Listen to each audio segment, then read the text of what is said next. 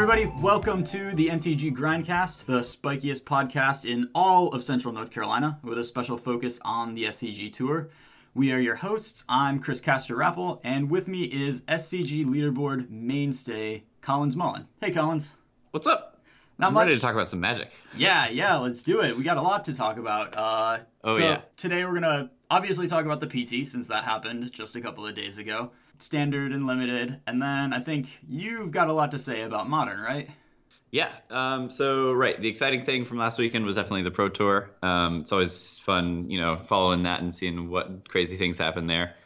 Um, and uh, I am also testing for SCG Syracuse that's coming up uh, this weekend, and I've been playing a lot of modern, and I've got some exciting stuff that I can probably bring to the table here. So that's the look forward to that. Yeah, I am looking forward to that because I have no idea what that stuff is. So, so that's exciting. Yeah, it's gonna be good. Cool, cool. And then if we have time at the end, I think uh, there's just some some kind of interesting stuff that happened at the PT that I'd like to talk about. Uh, it, if we have time, you know, the the misplay in the top eight and, and a couple of other just kind of emotional, interesting things that I, I think are really important to Magic in general.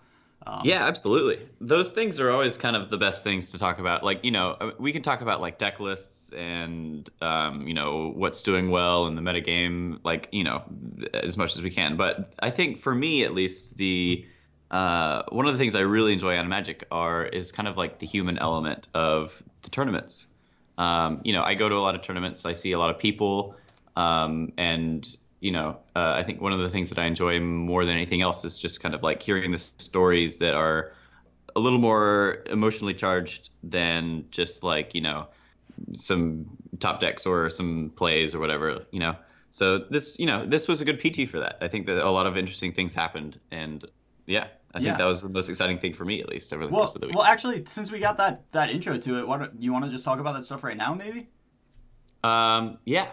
Uh, I'm sure that everybody's heard about it by now, but if you haven't, um, in the semifinals, PV was playing against Yang Shun, and uh, they were in game five, so it was the deciding game of the match, deciding who gets to go into the finals and potentially win the Pro Tour. And PV's opponent had a Hazaret in play and a three damage burn spell in hand, and his opponent was at 11. And for turn, he drew a second three damage burn spell and had enough mana to cast it. And he got very excited, and he immediately went to combat and turned his Hazaret sideways. And Hazaret can't attack if you have two or more cards in your hand.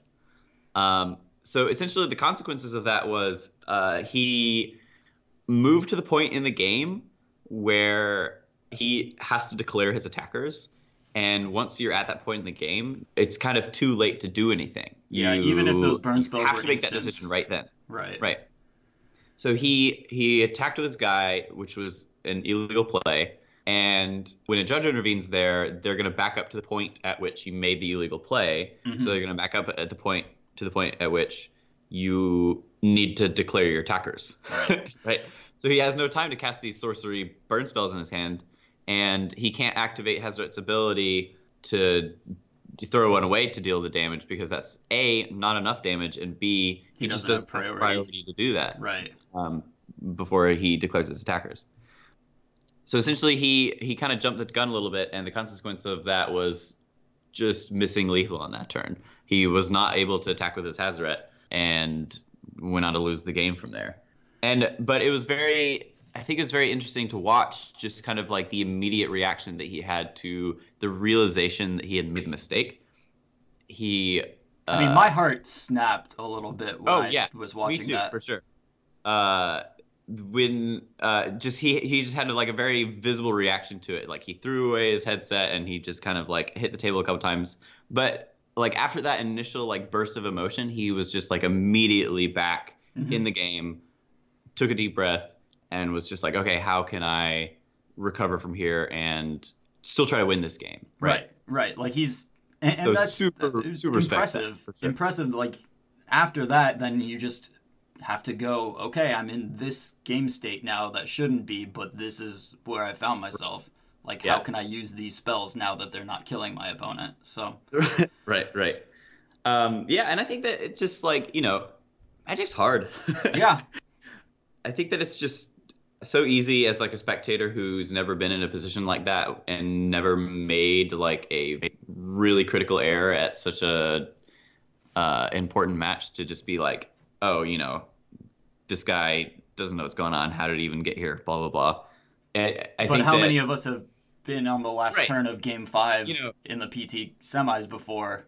You know, it's it's tough, man. Magic is really hard. it, it I think that it just kind of uh, illustrates how such a tiny decision in Magic can make such a huge difference. Mhm. Like he made this like tiny decision to just go ahead and turn his creature sideways, and that small action was uh, enough to completely change the direction of the game, right? And Yeah. the result of the game. And and I have, like- I I think I have some very specific sympathy for him here, um, because I I mean you've you've watched me play like I, I try to play as tight as I can, and when I'm locked in, I usually I usually play pretty well, but I like I I mean I have adult ADD and I have focusing problems, and sometimes I just don't process every single thing that's happening on the board or every single thing that I should know about my opponent's hand, and I make you know obvious errors sometimes and and you know usually when i haven't had enough to eat or i haven't you know exercised that day to make my brain focus or whatever but that's you know that's exactly the kind of mistake that i have made in the past and it is it's gut wrenching when you you know you realize it right afterward and it's I, like like I have all these heuristics for gameplay, and one of those is you know attack with your creatures, then play your spells, and it's a lot of times it is difficult for me to take a breath and you know know when to disobey the heuristic, and that's exactly Right. I don't I don't know if I would ever try to attack with my Hazaret exactly, but that's really the type of mistake that I have made in in serious events, and and never at that level certainly, but I I have a lot of sympathy for him.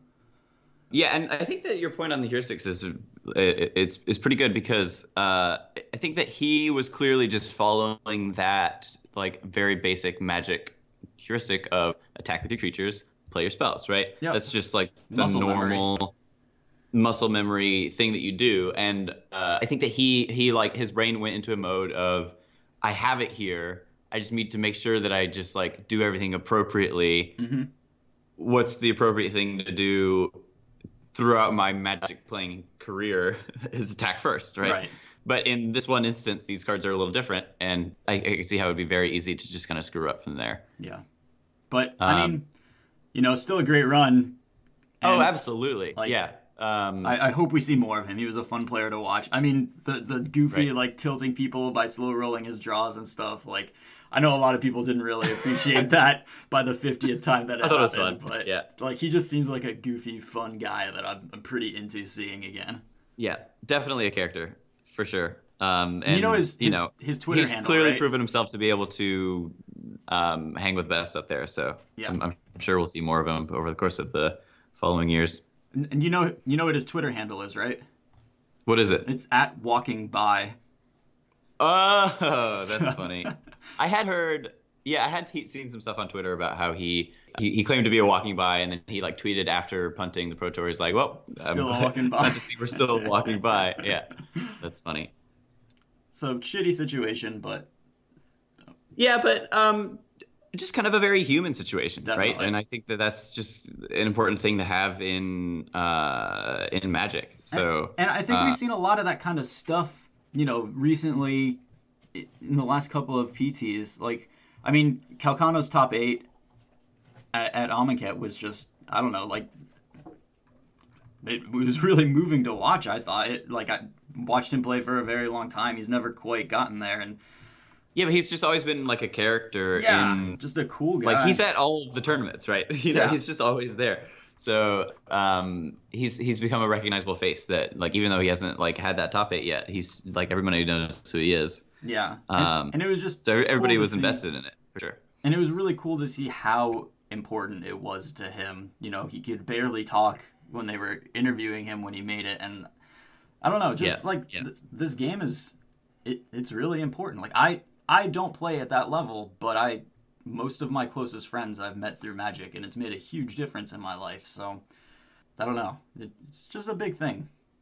Yeah, it, the game means a lot to a lot of people, and it, I, yeah, I think that it's just you know it's good to have that reminder every once in a while of like, wow, this is this is just kind of a snapshot into what all these people have dedicated their kind of their whole lives to, yeah. right? And then it's finally coming to a culmination of some sort of result or something that just like embodies what it means to them and, and embodies like kind of the the relief of like being able to get there and have that success.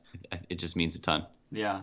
Did you did you catch that uh, LSV Cheon segment that they did? Um, I actually did not. Yeah. Um, but I'd, I'd be happy to hear about it for sure. I mean, it you know it was just a brief look. You know, LSV is transitioning back to being a full time player. Uh, Cheon is transitioning over to work at Wizards. Just a really cool look at their friendship over time, and and you could tell like how much experiencing Magic together meant to uh, meant to Paul in particular because LSV was like clearly it meant a lot to, to, to Luis, but he was mostly cracking jokes and, and ragging on Paul the whole time.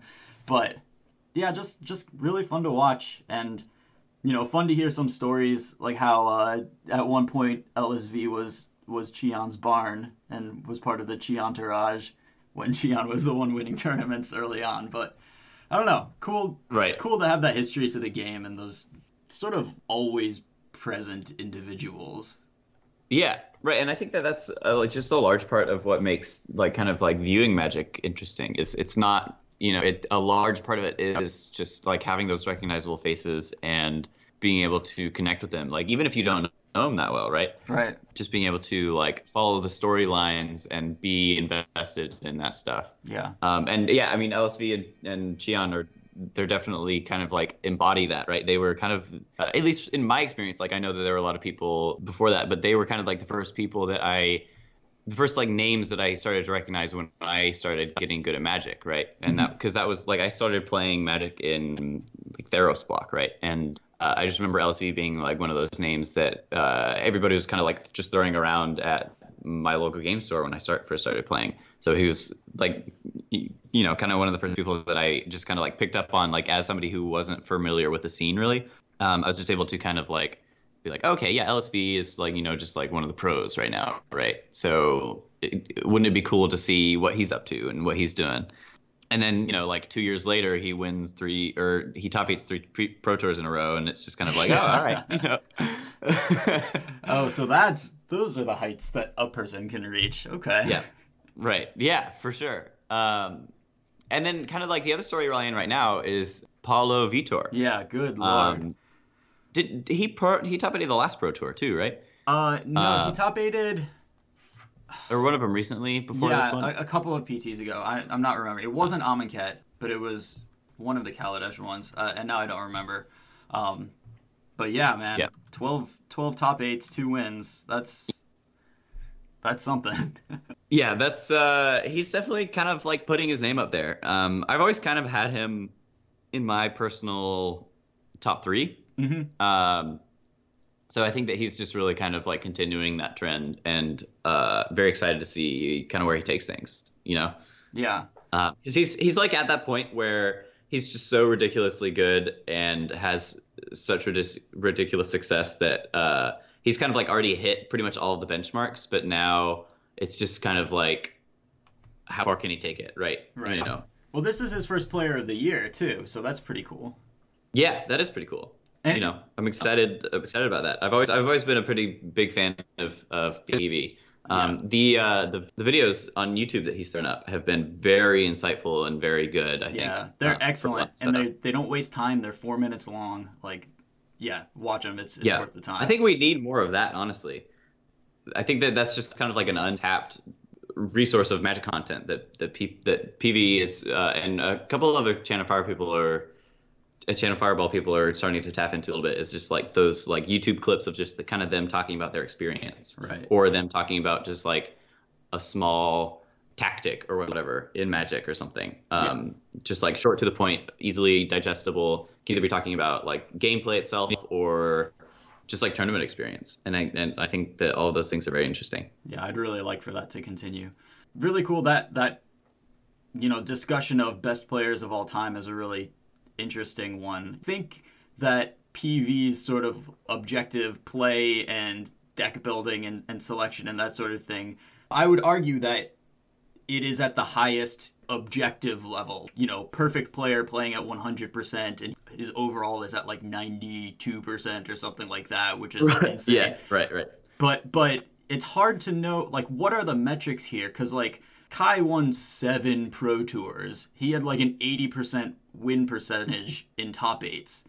So, you know, even if he was only playing at like 85% total or even 80% total, given the information that was available to him, because this was pre like internet almost, that that is absolutely incredible and he just crushed people. So relative to the Magic playing at the time, Kai's Kai's record is just just insane. But I think PV now is a stronger objective player. But that's also because he just has a lot more resources. He's got more teammates, more access to information. Magic theory is in a better place, et cetera, et cetera. Yeah, I think that also kind of goes along the lines of um, Magic's just harder now, right? It, the fact that he's having this success in kind of like the current era is pretty insane, honestly. It is. Um, yeah. Um, very interesting for sure. So definitely, I guess we um, should talk about the event, the event that he won, and his deck, and and everybody else's deck, which were also his deck. Yeah. Uh, right. So the I guess the highlight of the tournament, and I, I guess I kind of want to throw in a little bit of a uh, call to here what was uh, mono red, right? Yeah, yeah, we, um, definitely got that right. Yeah, like you know, in the last podcast, I was talking about how you're probably going to see a lot of mono red, um, and sure enough, the deck just kind of dominated the entire tournament, right?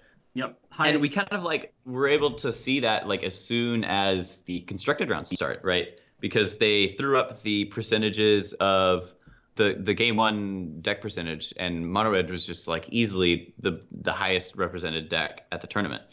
Um, right, twenty five percent almost. Right, and uh, and then going into day two, it it had the highest conversion rate into day two, which is sometimes not something that you always see with like the best deck or whatever. Well, I think um, I think Black Green Constrictor so, had a slightly higher conversion rate. Uh, oh, but, did it? Okay. But only very slightly. So I've got a I've got a spreadsheet uh, here from from that Love Jance put together. Oh, here at, we go. At Kelvindle. But but I mean, yeah, Red just like not only was overrepresented, but it, it absolutely did perform. And I think the only reason that Black Green Constrictor performed is because it really does have a slightly positive matchup against most of the the mono red decks. Yes, for sure. Yeah, I think that uh, Constrictor was probably the best metagame choice for this tournament. Mm-hmm. Um, just not something that I saw coming. I, I, I didn't recognize how good of a matchup Black Green had against the red decks in particular. Yeah. And Black Green had kind of always kind of been just kind of like one of those fringe decks that I had like played against in tournaments, but um, wasn't really anticipating being just like such a good call for a red metagame, right? Yeah, definitely. Uh, but you know, sure enough, uh, people are talking about black green just kind of like being the deck moving forward of like if you want to beat red, then you should be playing black green. Yeah, and I don't think that's um, a terrible idea. Between Kalitas, so, Liliana, uh, Walking Ballista, Efficient Removal, I, I, mean, there's there's a lot of resources in the deck. The problem yeah, is, the, so the deck has like a inherently powerful game plan of like the Winding Constrictor and the Walking Ballista, and then the other counter elements of uh, like that can turn into a very aggressive beatdown strategy and a very proactive game plan, right? But at the same time, you have just so many bullets in the main deck against red decks. You've yeah. got the Lilianas, you've got um, Kalitas, as you said, and then you've got uh, Walking Ballistas, and all of those are just pretty insane against the red deck, and not something that they're very prepared to face against uh, in a game one. Right, right, definitely not. And, and because their deck changes for game two and three, you know you're in you're at a really big advantage if your fatal pushes and stuff are in your main deck rather than bringing them in when they're bringing in glory bringers or whatever. So so and and green black is able to do that.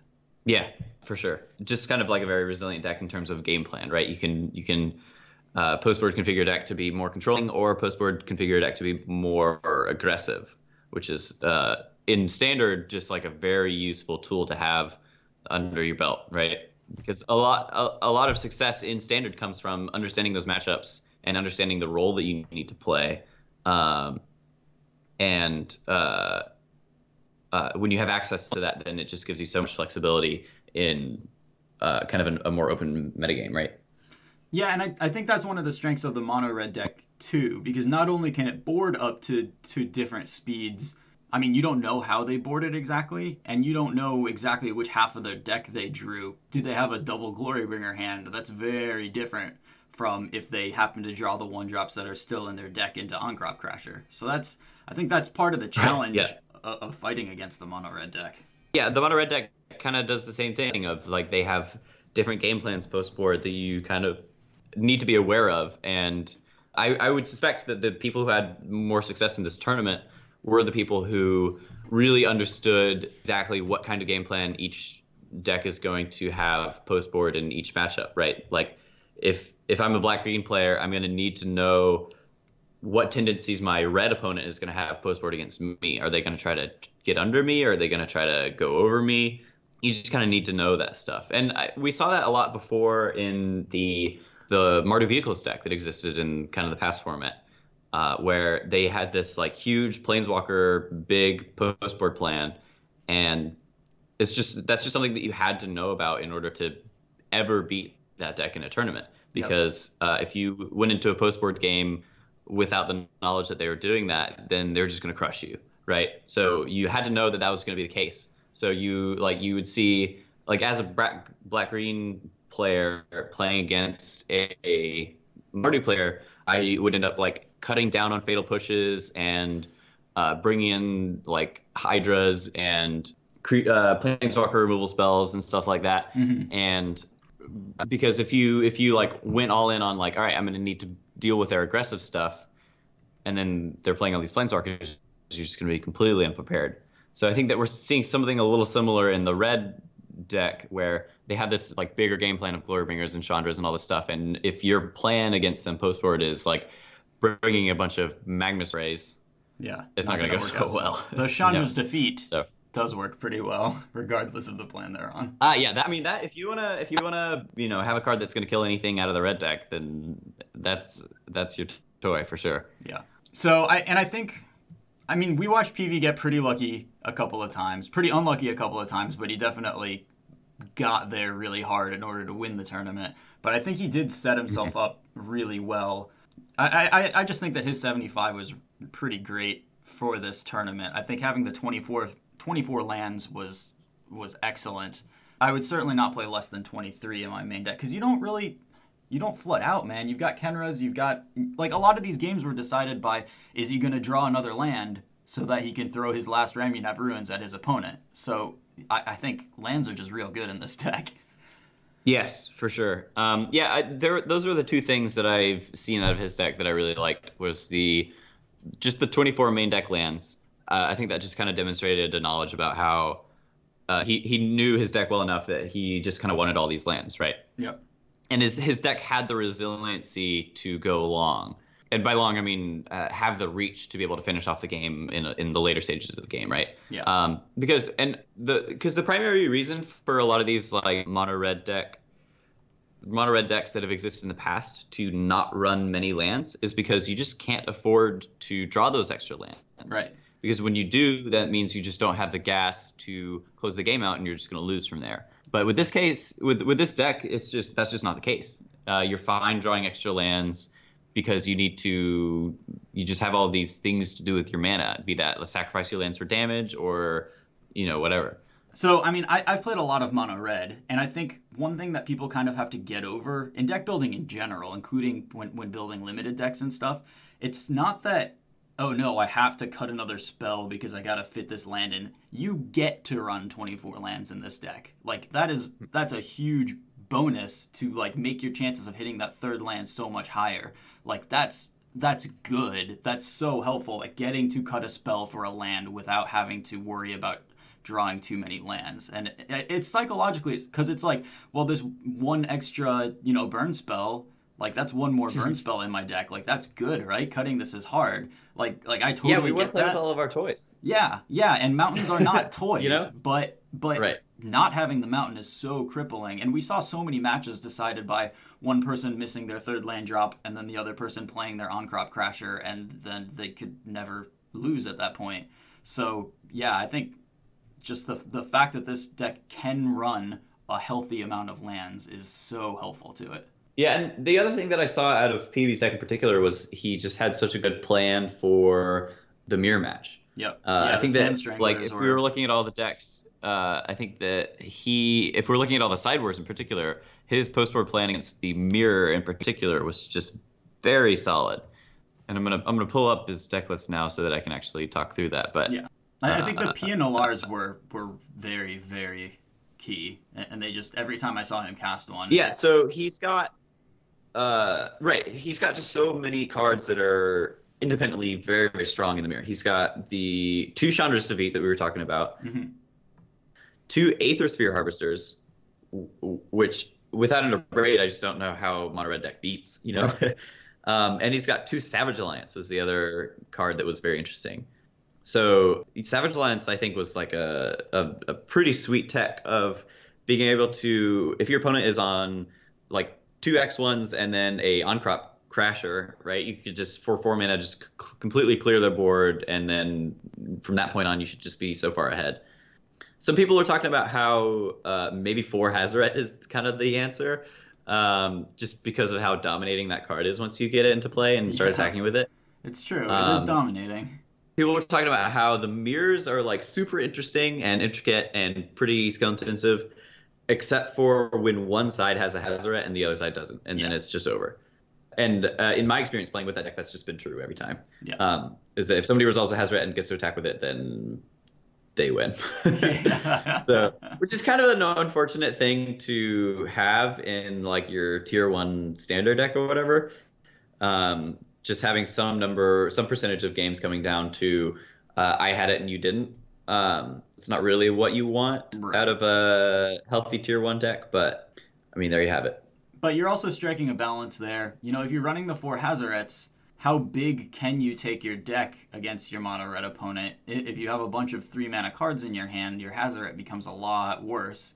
You know, you've at least got to figure out what what's the balance of mana costs you're you're striking there. You can't cut more. You know, most people don't cut more than like the four village messenger as far as one drops go, but then it's difficult to make cuts after that without making your deck really top heavy. So you know, it, it at least requires some thoughtfulness in in your sideboarding plan. Yes, for sure. Yeah, and then the other thing that was interesting out of PV's deck was the main deck inclusion of the Chandras. Um, Yeah. just kind of knowing that like he's playing the main deck 24 lands, so might as well have just a slightly bigger late game uh, that can close out some games. So yeah, just to me, it just looks like the best 75 that was at that tournament, and I'm, I'm honestly just kind of not surprised that it won in hindsight. But you know, there you go. Yeah, I mean, he If set only- himself up to get lucky. He got lucky when he had to, and his deck performed just as it was supposed to. So, except for in those those first two games uh, in the quarters. Right. Yeah. Well, you know, you can't always win. I mean, just if we're going to talk about the standard format a little bit more, um, I've been playing uh, some red black, like the red black mid range deck that's like all mythic rares, Lilianas and Chandras and Kalitases and stuff, which I think oh yeah. You know if the you know the two decks that people are playing to sort of beat the mono red deck that are strong just regular standard decks are green black constrictor and zombies. So i've been liking the red black deck because it's so removal heavy that it's actively good against all three of those decks. The problem that i've found with it is i'm running 26 lands and need to make all of my land drops uh, and so you know and I, i've adjusted the mana base. Like the mana bases that are the sort of stock ones are just all of the dual lands and some some Aether Hubs and then your lands are just so awkward because the dual lands are not that good Whoa. so I've, I've subbed in some basics Right, for right, some right. of those and, and it's helped the lands not come into play tapped at such awkward times but Yeah. yeah man I, I think it's just like a fact of standard is playing multiple colors uh, both have to draw the raw number of lands that you need to be casting a five drop on turn five and you need to draw the right lands so that you can cast your removal spells on your removal turns and then cast your planeswalker on turn four and then cast your glorybringer or your goblin dark dwellers on turn five. And boy that's that's not easy in standard especially in a not blue deck. So I, playing this deck like this a super removal heavy mid-range deck when the draws are are fine the deck is really good but it just naturally lends itself to really wonky mana draws or, or just you draw all your top end or something like that. And so i'm not not totally sure if like that's the answer to the format but that's just something that i've noticed about standard in general. Um, yeah i mean uh, interact early and often i think is the one of the better solutions here you know what i mean? And, and play play a uh, single color deck if you can manage it Yes, yeah. Basics are great. Like people really underestimate how awesome basic lands are. Yeah. So, uh, you know, even even in your your multicolored like big deck or whatever, you just sometimes you just like want a really clean untapped land late in the game, and that's it's hard to come by with it, particularly in standard. Uh, like the man the mana bases as they currently are with all of the dual lands and stuff. So. Yeah sometimes you just want a basic. right. Or sometimes you draw your lands in the right order and just all of your lands come into play tapped and it feels uh, come into play untapped and it feels incredible. But yeah, it's very very mm-hmm. draw dependent. So I don't know what, you know, if I had a big standard tournament coming up soon, I don't know exactly what I would play right now. I would definitely lean towards playing black green personally. Yeah. Uh, just because I've played a lot of black green in the past, I'm very familiar with that deck, and it seems like right now it's very well positioned. So I, I, I would expect that to have the most success going forward. Um, and I, I, think that I would probably just want to play that as, as much as I can. So um, you're not if too I were worried going about to Minneapolis. You're not too worried, not too about worried the about zombies what? the zombies matchup with that deck? Because... No, I think the zombies matchup is uh, fine, if not okay. good. Um, just because of the the main deck Lilianas and the Kalitas, you just have so many uh, things that match up very well against what they're doing there. Um, Walking Ballista and the Winding Constrictor is very hard for them to beat if you have enough mana. Just a ton of stuff that you have access to that uh, is really tough for them to grind through. Right. Um, like you can definitely get run over by their nut draw of um, just kind of like curving out into Liliana's Masteries and just having creatures that are large. But uh, I, I, definitely think that that matchup is is fine, if not favored. Um, for you. Gotcha. So, so yeah. and and you probably benefit playing black green or another mid rangey deck. You probably benefit by the way. So I'm looking at the the Magic Online PTQ, which happened during the Pro Tour, um, and kind yeah. of kind of bizarrely had zero mono red decks in the top eight. Um, but uh-huh. all of these top eight yeah decks were are very clearly warped around battling mono red. There's there's three zombie right. decks and they've all got Kalitas in the main deck. Uh, cut a couple of Liliana's Masteries uh, to fit those in, and they they're very heavy on on the removal spells. They didn't really trim on those. Black green made it, and that's also you know running a couple of Liliana the Last Hope and Kalitas mm-hmm. main deck, and and so yeah, like a lot of these decks are very very much responding to the mono red deck. I like like I, I have seen posts and stuff, these sky is falling posts because there's so much mono red at the pro tour, but the deck is very beatable. Yeah. So I, I just don't like it it's a powerful linear strategy that the cards exist in standard to fight against it. And, and so Yeah. So play them. Yeah, I mean, I feel like the Pro Tour just has that effect always. Is that people are always going to look at the decks that did very well at the Pro Tour and have that kind of the sky's falling mentality about it. But mm-hmm. I would be surprised if Mono Red continues the dominance that it has going forward, just because the metagame is very intelligent and knows how to shift now. Yeah, and I do not think that Mono Red is one of those it's, way too powerful decks that needs to get banned or anything. Like yeah. it's not Marvel, it's not Saheeli Rai, it doesn't have this like instant win button. You have to win by playing magic. You know what I mean? Um, you still have to play creatures and attack and and that is something that can be disrupted if you know if your opponents bring the tools that they need to and if people start bringing the tools that they need to then you know there we are yep yeah this um yeah this i i really like this goofy mono black eldrazi deck in the top eight. The, the four lilianas four gifted Aetherborn, some eldrazi some kalitas some removal spells. Um yeah like like there's cool decks that open up because you get to run these spells that you know, like Liliana is an actively great card now, and that opens up some space because once you start with four Lilianas, then you get to run a bunch of cool cards around the Liliana, especially creature heavy decks that benefit from her minus two ability, that sort of thing. So I I don't know. I, I think standard remains healthy, and all of the games we watched were close and cool, except for some of the Hazoret games. Yeah, yeah. I mean, for sure. I think that the all of the games were like super decision intensive and and just very interesting, and that's just where I want to be at standard. So yeah, definitely. You know, there you go. Cool. Um, I guess we'll talk about draft for just a minute. I don't think there's that many insane things to talk about. I mean, Sam Black's deck one was was very cool and fun to watch, but I don't think that's going to happen yeah. to you very much in this format. Right. Yeah. Sometimes the more interesting things are the things that kind of break the mold on what we expect. Right. right. So. And, and I mean, this is a format where you can do that because of the presence of Oasis Ritualist and Manalith is actually a pretty playable card. So so you can do neat things in this format, and it's very possible. But we also mm-hmm. saw some of these blue red decks that that really punish doing neat things. So got to be careful with it. Right, for sure. Yeah, uh, and you know, as far as the other draft stuff, the the blue red deck that we were talking about a lot before. Um, we didn't happen to see anybody draft that, but uh, I think that our lens of the Pro Tour is a little limited mm-hmm. to just kind of the drafts that they happen to highlight for coverage, right? Yeah.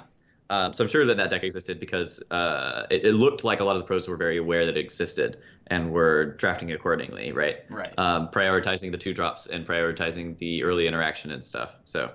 Yep. And and it's very powerful. Like even PV's deck, uh, his blue red deck that just didn't didn't look that good, but you know like he wheeled three crash throughs, uh, which is a key key component of the deck, and yeah. you know just was able to get there against people pretty hard. Uh, so mm-hmm. I'm still pretty high on it. Yeah, for sure. Um, I unfortunately won't be able to do much drafting of this format moving forward, uh, just because of all the constructed tournaments I'm going to. But right. um, this, I've heard from a lot of people that this draft format in particular has been very fun and very rewarding. Yeah. So it, it's, uh, it's always good to see. The, yeah. the, games are extremely interactive. I found, uh, and and you never really know what's around the corner. Like I definitely have felt that I'm winning a game, and then my opponent plays a God Pharaoh's Gift, and I am losing that game very badly. yeah, yeah. Well, I mean that card will do that for sure. cool format, but yeah, unfortunately, not a lot of limited on the SCG tour. So got to focus on what you got to focus on. Yeah, for me personally, at least. So that's modern right now, right? So this weekend is Syracuse. I've uh, been playing a lot of modern. Mm-hmm. Um, and Chris, you know that I always try to play the best deck, right? Yes. And I think that in modern right now, the best deck is considered to be uh, Grixis Shadow. Sure. Um, Although that's fallen off but, a little bit, but but I I probably still the best deck. Right. Um, in terms of like percentages, I think that Affinity has actually uh, turned to being the best deck. Um, in terms of just like results over the past couple of weeks. Yeah. Um, either on Magic Online or in person. Um, Affinity just continues to dominate, kind of going against the previous trend of, you know, it's good for a week and then it's bad for a week and then it's good for a week. It's just like had consistent results over the course of um, it existing, which mm-hmm. is pretty sweet to see. But uh, but I've been I've been looking at a couple of different options um, because I just haven't really been able to win as much with Grixis particularly on Magic Online. And I think that Magic Online is definitely a little more um, metagamed, where people are willing to just kind of put in hosers for the deck that they're going to see a lot of. And Grixis is definitely one of those decks that you're going to see a lot of. So what are you um, what are you seeing people do against it? So you'll see a lot of um, mono white Death and Taxes decks with Mirran Crusaders that you can't beat, sure. or you see a lot of engineered explosives or graveyard hate the the funny thing about Grixis is that even though it is kind of the quote unquote Jund deck of the format right now, there are just some angles that you can attack it at that are that the Jund style decks are supposed to be very resilient to. But when somebody casts a rest in peace against you and you're playing Grixis, that's just really bad. you know? and it like it turns off a lot of your strategies and then all of a sudden you're just super dependent on resolving your death shadow in particular and winning with that. And you know there are only four death shadows in the deck and sometimes you just don't see any and you're stuck with a bunch of you know Gurmag anglers in your hand so. Yeah and then their path uh, of exiles only have to target death shadow and not anything else. Right. Exactly. So I don't know, just in my experience, um, and this was probably going to be different in the live tournaments itself, but people are just ready to play against that deck and they know how to play against it. And it's just kind of not something that I'm interested in playing this weekend in particular. Mm-hmm. So one of the decks that I was kind of focusing on a little bit has been Titan Shift. Okay. Um, it's a Valakut deck that's playing Prime Primeval Titans and Scape Shift, Mhm. uh, and it's just red green, efficiently ramping up to those spells and uh, and casting Scape Shift and Primeval Titan. So testing that deck and I was playing some stock lists, and it looked like for the moment all the stock lists look pretty much similar, where they were running four Scape Shifts, four Titans, two Summoner's Pacts, and then a smattering of ramp spells. But they were also playing. They also had a bunch of flex slots, and in those flex slots, they were playing things like Engineer Explosives, Relic of Progenitus, kind of those things that you're seeing geared against uh, in particular. Mm-hmm. Um, so kind of like an illustration of that. But uh, I was just kind of confused at why they had so many interactive pieces in the main deck of this Scape Shift deck. Right. Um, they were running it was like two relics and three bolts and one engineer explosives in the main deck of this pretty linear Valakut deck. Interesting. Um, right, because the deck really takes off once you have a Valakut active, even if you're not. Right. So, and, and once you like ramp up to a certain number of lands, then you know you can just turn your lands into bolts and kill their stuff. Right. Um, so I figured that the faster you could do that, the better. And then the other thing that I saw that really kind of got my gears turning uh, when I was kind of going through some Titan Shift decks was there was a modern IQ in Manchester, and it was won by a Mubashar Shah. I'm probably butchering his name. That's um, all right. Well, I hope you can forgive us. Uh, yes. So essentially, he's playing a Titan Shift, and he played three Hour of Promise in the deck. Ooh, okay. Um, yeah, so I, I was immediately very interested in what was going on there. And but the the rest of the deck looked very similar to the decks that I had been playing before. He had two Relic Progenitus in the main deck, one Prismatic Omen, where I was kind of running two Prismatic Omens. Mhm. But uh, other than that, he still had the four lightning bolts in the main and all the stuff. But the the fact that he had Hour Promise in the deck just really piqued my interest, and like that could just be another really good payoff card for this deck. Right, So- they're expecting you to cast Titan on six, but if you can kind of cast Titan on five, that's a very It's yeah, it's just a Titan trigger, right? Hour Promise is just a Titan trigger, and uh, I knew that kind of like looking back at all of the games that I played with this deck, and I've been playing this deck a lot over the past week. I may have only attacked with Primeval Titan like I don't know five or six times Mhm. over like three or four leagues. yeah, Uh, so it's just not that necessary to attack with Primeval Titan right. Uh, you just Primeval Titan is just kind of really there for his initial trigger, and then that initial trigger gets you going. So just having another card that's less mana and does the same thing seemed super powerful to me because you could you could just find your Valakuts with the uh, with the Hour of Promise, and that and that will just get your ball rolling. So I really wanted to look at um, a Titan Shift deck that was playing just like really all in on this ramp strategy, playing a lot of ramp spells. The card that I knew interacted very well with Hour of Promise was Prismatic Omen, because if you play or get a Valakut into play with a Val with a Prismatic Omen in play, then the Valakut will trigger off of itself. Yeah, So if you have a Prismatic Omen in play, and then you play your fifth land, and then you cast Hour Promise, that's just 12 damage. And then now all of your land drops are going to be six damage apiece, sure. um, which is often just good enough, right?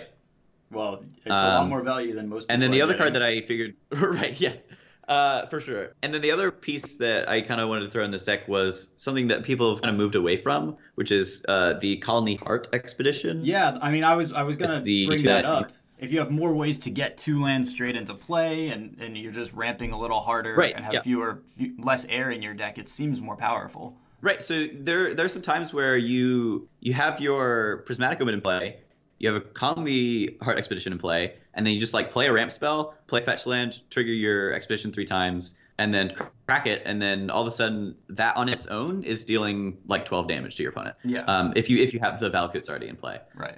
So the deck just seemed like super resilient and uh, I just threw all these ramp pieces. I'm playing three Prismatic Omens and four uh, Khalni Heart Expeditions in this deck. And because, and I think that's something that people kind of forgot about because in the past, Abrupt Decay has been very real, but that just really hasn't been the case anymore. Mhm. Uh, kind of nobody's playing Abrupt Decays in, in any of the like super popular decks right now. Right, right. So I threw all these in the deck, and uh, f- with four um, Hour of Promise as well, and I've just been rushing with this deck on MODO. okay. Well, I think I'm currently like, what's up? Yeah, I'm, I'm just saying you got to ship me that list then, because I, I, I that sounds like a lot of fun to me.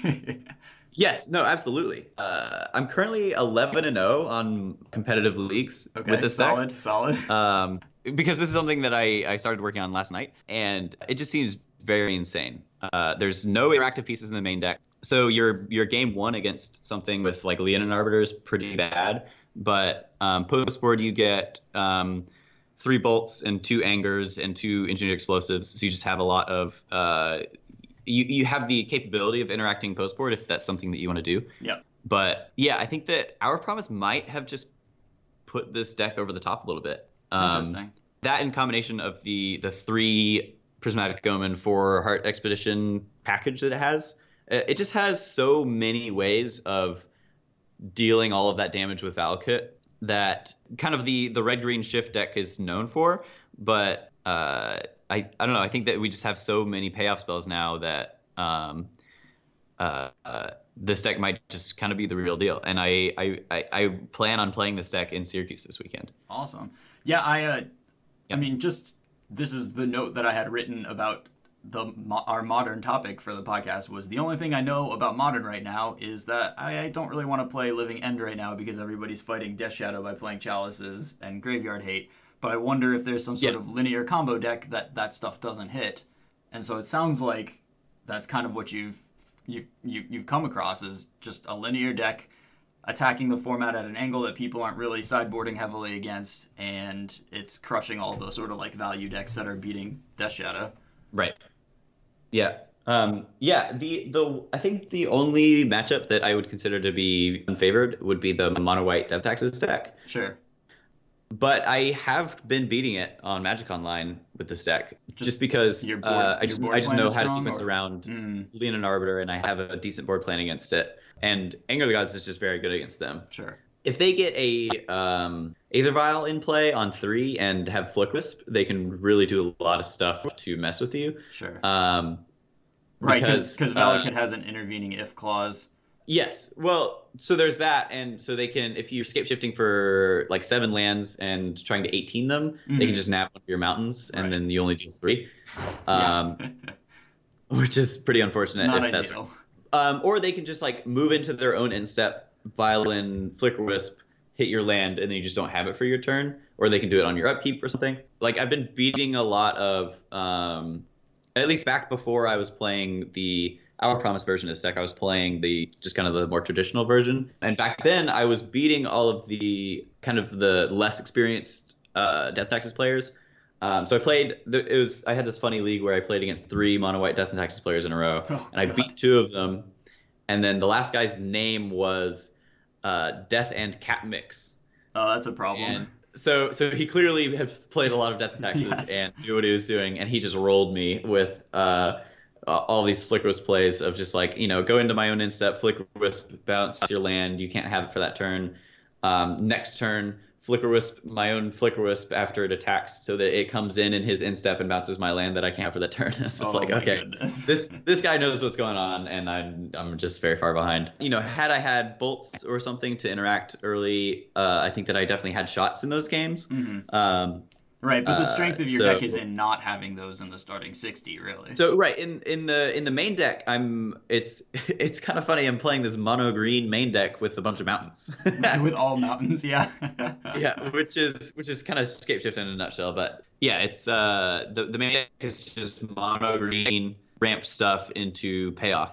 I'm running four scape shifts, four primeval titans, four hour of promise, one summoner's pact in the main, um, and then the rest of the deck is just essentially lands and ramp. 27 lands, four search for tomorrow, four tribe elder.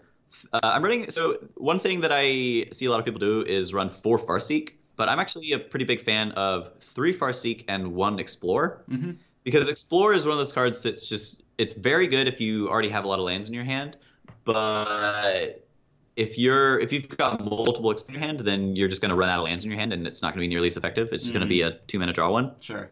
So, but that first explorer I found is just very solid a lot of the time. Gotcha. So I'm running one explorer, three Farseek, and that's something that I've been very happy with.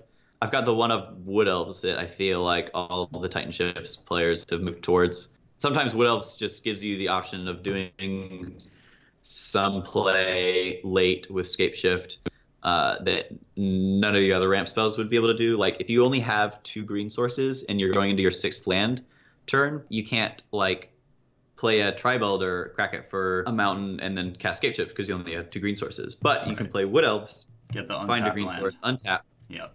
and then play your Scape Shift from there. So I think that Wood Elves is just like a very important thing to have. Just it just exists as one of in the deck, so you can Summoner's Pact for it when you need to, or something like that. Yeah. Although you're a little Um, lighter on summoners. But yeah, other than that, yeah, we, I'm only running one, but they were only running two before, so I think it's probably fine. Uh, because it, it's it was kind of one of those like utility spells where mostly better for your bullets post board. Like I'm I'm never gonna leave home without two Obstinate Baloth at least, and uh, a couple other bullets in the sideboard. But I'm, I'm definitely running less bullets than the uh, the other decks were because I had to find space for the because you, you you do need some number of lightning bolts in in the 75 and some number of angers and Sure. these were kind of main deck slots before where they just weren't anymore so i had to put a lot of that stuff in the sideboard and i lost like a tireless tracker because of that which is pretty sad about because i i often like having that in the in the previous uh, version of scape shift you could go into like a really grindy uh, plan particularly against affinity where Mhm. you would have post board like your tireless tracker to like re up on value while you were bolting their stuff, angering their stuff, and I ran two ancient grudges before.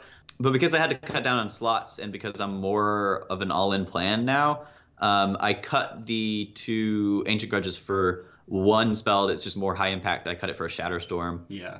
which I think is just you know also just insane, and you probably just win if you cast against affinity. Yeah. And you still got But um, still got because there, I was running less slots for that. Yeah, right. You still have Bolton so it's still some some stuff there. So, cool. Well, I'm, yeah, uh, super high on this deck right now. Um, yeah, I'm pumped to I'm give very it a excited shot. it this weekend. That sounds awesome. Yeah, right. Um, I, I I brewed it up last night, and uh, my friend Jeremy came over, and we were playing some, and he's played more Scape Shift in the past than I have, so he was kind of like telling me some stuff about how to play it, and he helped me brew it up. Um, and we just immediately 502 leagues in a row, and was just like, yeah, uh, this might be real.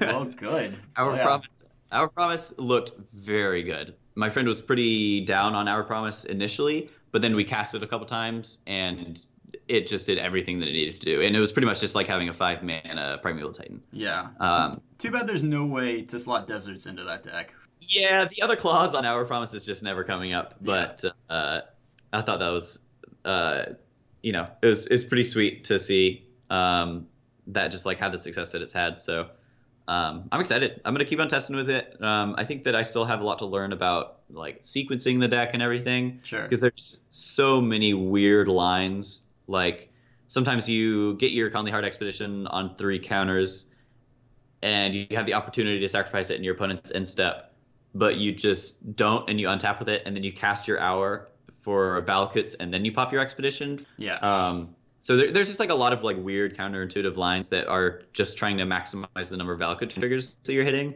Every time I play the deck, I still discover some more new sweet stuff that you can do with it. Yeah, and it's Um, really it's really tough to like like when you have to get the forest or, or whatever and just you know th- these things are, are difficult decisions that that can have repercussions like many turns down the line. I've never played Yeah. with the deck, but I've definitely beaten people who have gotten the wrong land on turn two or whatever because they got Right. that land. Yeah. Right. Um, yeah, and then like knowing when you have when you're allowed to have to like fetch a forest or whatever to save life, Yeah. um, and also being able to recognize, particularly now where you're kind of almost less all in on the scape shift plan in particular. Like if you're casting scape shift, then you, it doesn't matter how many forests you've got. But a lot of the time, you're just like squeaking out these Valakut triggers through um, your normal ramp spells. And when Mhm. you're doing that, you just can't afford to get any forests really because you just need all of your lands to be mountains. Yeah. And, and that game Um, plan is honestly where the so, the draw uh, of the deck is to me. Like I when you get to that point in the game where like every Yeah. single card you draw is lightning bolt or multiple lightning bolts, like that that feels really good. Yes, for sure. Um, uh, and I, I think that that kind of gives this deck a, a very good resiliency against like the control decks that exist right Yeah. now. Um, Prismatic Omen in particular is.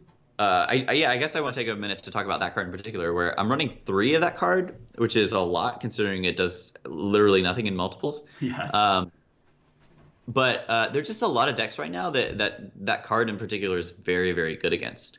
Um, if you have that card in play and you have a Valakut in play, um, then every ramp spell you draw is going to be bolt or bolts, and every fetch land that you play is going to be two bolts yep. um, off of one Valakut because the initial land coming into play is a trigger, and you can fetch it for another trigger.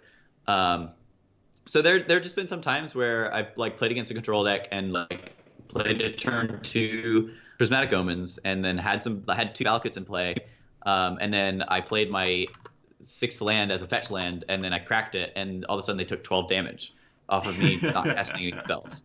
Right. Yep. Um, Yeah, tough to So- interact with. Even if they've got spreading seas, like it, it's really hard to spreading seas all of your Valakuts. Right. Yeah, and you know, spreading seas is good against this deck, and you know, hitting the Valakut is is a very real thing that they have access to. Sure. Um, but particularly now that we're playing just so many payoff cards, like you know, your four primevals, four scape shifts, four hours, um, all being able to have access to find your Valakuts. Uh, you can just set, you can just kind of like sit on those and make your land drops and play this game where you're out out manning your control opponent. hmm Um, and these control decks are like the I'm mainly talking about like the blue white control deck that exists right now. Yeah. Um, and then there's like a Jeskai like tempo East deck. But this is more for the blue white control deck that just like can't close out the game very well. You could just afford to play draw go with them for a while and, and then eventually uh, set up a turn where you can cast like a uh, a primeval titan and Scape Shift or Scape Shift and an hour of promise and a lot of times their cryptic command they're just not going to be able to double up double up on that thing Mhm. with the mana they have available so Makes sense. so yeah, uh, that's my spiel on this deck. Um, very excited to continue to tune it for this weekend in Syracuse. Um, pretty locked in on it. I've been Cool. having a lot of success with it so far. So Yeah. Have you have you Um, noticed anything else in particular just about the format in general? You know what people are playing. I mean, I know we talked about like death and taxes, and that the the format has definitely kind of warped around. I think last time we talked about how Yeah. the, the format's warping to these like kind of mid rangey decks because they're strong against Death Shadow. yeah, I mean, kind of ignoring the metagame breakdowns or whatever that you see online, uh, and just going by my experience against what I've been playing it with in particular. There's been a lot of the mono white death taxes deck. Mhm. The Flicker Wisp um, version of that deck, I think, is super strong. and I think that I kind of underestimated it at first, but I think that it's definitely proving itself to be a very real um, quantity Okay. in modern. I've been seeing an appropriate number of Grixis Death Shadow. I've been seeing a lot of Eldrazi Tron. I've been seeing a lot of Burn. I've been seeing a lot of Affinity. Um, which are kind of the standard. Like, Uh, I've been seeing a lot of like no matter where the format is at. yeah, right I think now. those. Yeah, those are the big four. So I'm not really surprised to see those. Um, I've been seeing a lot of Blue White Control is another deck that might not Mhm. be on your radar as much. A lot of Gift Storm. Like those are, the, I guess those are just kind of off the top of my head the decks that I've been playing against a lot. Um, a few Titan Shift mirrors, not like a whole ton. And uh, I played a few Titan Shift mirrors with my new build. Like I think like two of the matches were Titan Shift mirrors out of the two leagues that I played, Uh huh. and I just rolled them. It Yeah, wasn't Hour of Promise close seems like a mirror breaker for sure. Uh, yeah, I'm just so much faster than they are, and they've got all these like lightning bolts and engineered Yeah. explosives in their main deck, and like relics of progenitus, and I'm just like got more ramp spells and more payoff stuff, and I was just always a turn or two ahead of them. Felt pretty ridiculous. Storm sounds really bad. Storm has been definitely the deck that I've struggled uh, with, uh, or struggled against the most. And my plan isn't great there. My plan is just to have relics and uh, Mhm. bolts and anger the gods to try to deal with their dudes. Yeah. Um, the secret to playing against Storm is that if as long as you kill their their two mana creature, then it takes them much much longer to be able to generate anything that kills you. So just maximizing on the number of cards that can answer that is very important.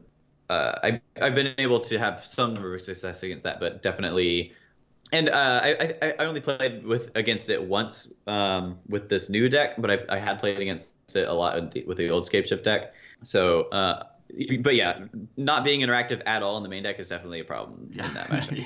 yeah. but I mean, it's modern. Like you got to take your bad matchups because they're gonna exist no matter what you're playing. Yeah, for sure. Yeah, I'm trying to think of anything else that I've played against that was kind of cool. There have been some, you know, the old Collect Company Humans deck Yeah. that's existed. There have been some of those decks, but a little less all in on the like Collect Company stuff and more just a little more Death and Taxi style. But it was definitely like green, white humans. Um, So Thalia decks basically. yeah, essentially just Thalia decks. Yeah. Um, and and those decks felt like pretty bad m- matchups, but I was still able to steal the games by either being able to get ahead on mana. Um, the thing that the humans Thalia decks kind of struggle with is less disruptive elements, and I could just play through with Thalia. That's not really that big of a problem hmm so I definitely won a couple of games there where I was just able to like play a turn six primeval titan and then they just died because I was able to like bolt two of their things or whatever. Yeah. Uh, or not turn six, but six mana. Right. Right. It, that's often like turn three. You know? Yeah. so, yeah. Absolutely. yeah, that's been my experience in modern. Um, I, I'm interested to see how Death Shadow does kind of moving forward. I think that it's probably, I think that modern in general is adapting pretty well, which is awesome to see. So I don't think that that deck. I mean, I, I- think it'll probably be like a healthy tier one deck for the remainder for for just kind of the foreseeable future. But in terms of it just being the obvious default choice for any given modern tournament, I don't see that lasting as long. Yeah, Yeah. yeah. I mean, I like especially online. Like people know how to play Magic, and they definitely are adapting to it. So I, I, I definitely agree. Uh, yeah, for sure. And I think that that's probably more real online than it will be in person. So Mhm. Grixis Death Shadow might still just be the best choice for a paper tournament. But I'm very excited about this Valakut deck, and I think I might have busted it. So Cool. uh, gonna run that. Well, I definitely hope to see you on camera. yeah, for Triggering sure. some Valakuts. Um, Uh, yeah, I'll, I'll tell I'll tell Nick Miller that I've got some a sweet brew. I've got some some hour promises in my modern deck. Maybe he'll put me on camera. yeah, definitely do that. Do that so so I can watch you, and yeah, that'd be great. Um, oh yeah, one thing that we didn't mention uh, that that I wanted to say. Um, sure. so there's a, something going around a little bit on Twitter. It hasn't super blown up yet, um, but it's kind of interesting. Adam Ragsdale, a winner is you, uh, Canadian player, good guy, like kind of has been around for, for a while. Played against an opponent, and I'm not I don't remember what round it was, but later in the tournament. Uh, This, so you're talking about the Pro Tour? yeah, in, in the in the PT. Um, Okay, this past weekend. yeah. So th- just this past weekend, uh, later in the tournament, he played against, and I'm, I'm going to mess up this name. It's a Korean name. Um, Jeong Se. Standard portion of the tournament. His opponent, uh, notably playing uh, anime girl sleeves with a matching anime girl playmat. Uh, but Okay. he, his opponent's on the play. Turn one plays, comes into play tapped land. Turn two plays another comes into play tapped land, and Magma sprays Adam's uh, Crypt Breaker. Turn three, he plays uh, Beneath the Sands and gets a mountain out of his deck, puts it into play, is shuffling his deck, and then drops his deck on the table, sort of like towards Adam. Adam hands him the half of his deck that sort of fell towards him. He sh- shuffles it for a second and gives it to Adam. And then Adam notices that his hand is in a single pile of cards on the table. So he asks him how many cards he has in his hand, and he spreads it out, and it's five cards. But it should only be four cards at this point because he was on the play, and he's made a land drop every turn, and he's cast two spells. So he he had an extra card in his hand. So he calls over a judge. Uh, the judge determines that they're going to do the Thoughtseize thing, and he immediately flips over his hand. Uh, and I don't know exactly like you know, like this this was described in a, a, a chat, an IRC chat that I saw. And uh, so it, it seemed kind of like his opponent was like relieved at the call that they were going to do the Thoughtseize for having an extra card in a hidden zone rather than, you know, investigating further. So Adam appeals because it, it, it seems very, very fishy. The head judge upholds the ruling. Um, and it turns out that this had also happened not this identical sequence, but in an earlier match in the tournament, um, this same guy had drawn eight cards in his opening hand and didn't say anything about it until several turns in when his opponent noticed he had an extra card. And then so he just got thought seized and then got to keep playing. So, kind of a very fishy thing happening uh, a couple of times in the same PT. Interesting to me that somebody would try to get away with something like that. And maybe, I mean, maybe he was just nervous playing in his first PT, not noticing stuff or whatever. But mm. I mean, having an extra card in your hand in a single stack in front of you, and I, I don't know, man. Yeah, what you've described to me are cheats that I am aware of. Yeah. Um, in, in the past, is that uh, you know, shuffling your deck through some sort of search effect and then putting a card in your hand uh, is something that I know to look out for. I think the kind of the bottom line for through the story is that the sad reality is that I'm just kind of not surprised at all to hear this story. Sure. Because cheaters exist in Magic, and it's just something that as a Magic player you have to protect yourself against. Um, so it sounds like his opponent did everything appropriately in that he uh, was vigilant enough to ask how many cards his were in his opponent's hand when he noticed something fishy going on with the deck, and uh, and got it recorded through the judge. The I guess the sad reality at the moment is that you just have to be as vigilant as possible with your opponent and how many cards they have in their hand. Um, being able to do a quick count on your own in your head is an important skill that I have learned to do myself. Mm-hmm. Um, it's just counting the number of permanents in play, cards in hand, and essentially like cards drawn that game. Yeah. You can do that by counting permanents in play, graveyard in hand, and then associating that with the turn number that you know it is.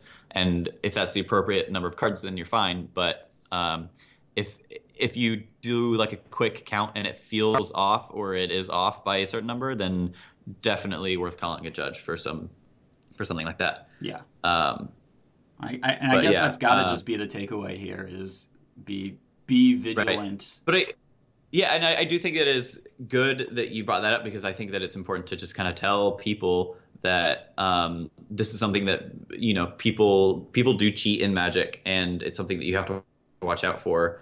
Um, uh, you know, I, I would love to take the the rosy stance of uh, you know every nobody does these things anymore or whatever. People are people are just gonna you know people have different morals and people are gonna believe that it's you know for whatever reason that that they can get away with something like that. So um, you just have to be vigilant about it and uh, understand that you, that's something you need to look out for and make sure that you always, even if you have like a slimmer of of, of questionability about something your opponent did, just always call the judge get something recorded on the judge's end because that's the only way that we're going to be able to get the cheaters out of our game is by giving them a track record of doing something sketchy yep. to the point where uh, somewhere down the line a judge can make the decision of this person is probably cheating uh, because if if that happens once and it's called out once then the judge really has no grounds to be like oh well you cheated. The judge is always going to give them the benefit of the doubt the first couple of times it happens.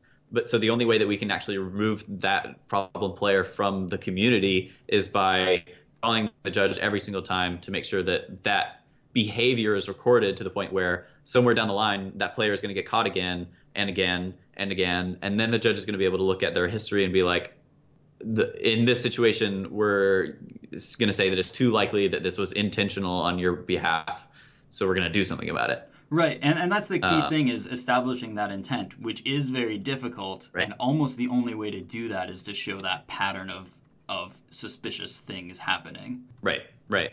Um, so yeah, so just yeah. another thing to look out for, I guess. yeah, kind of a sad counterpoint to like uh, our first the first thing we talked about today with with how you know important magic has been to a lot of people, and this is you know the darker side of the game, but yeah, but it, it well I, but i think that's it's in some ways very similar to that point where magic in a certain context is uh, about people just mm-hmm. as much as it is about the card game itself and um, and people cheating is a real thing associated with that kind of that concept of that like you know that's a very um, at least on their end an, an emotional experience where you know it's just something that have to do with like them as a person that you have to deal with as opposed to uh, just the cards themselves.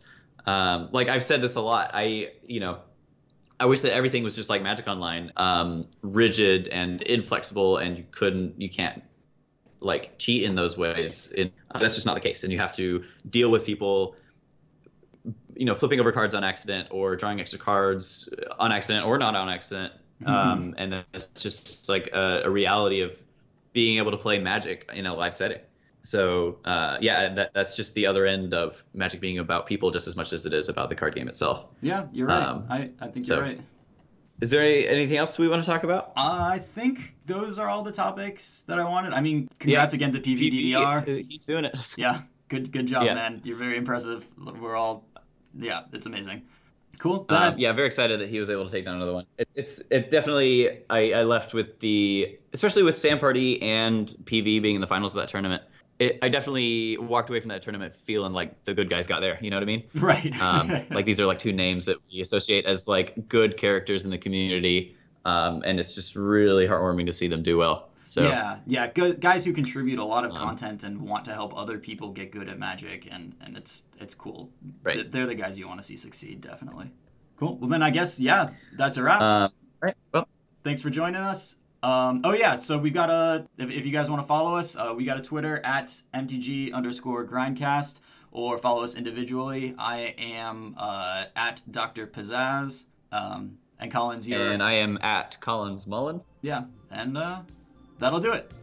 Thanks for joining us. Sweet. All right.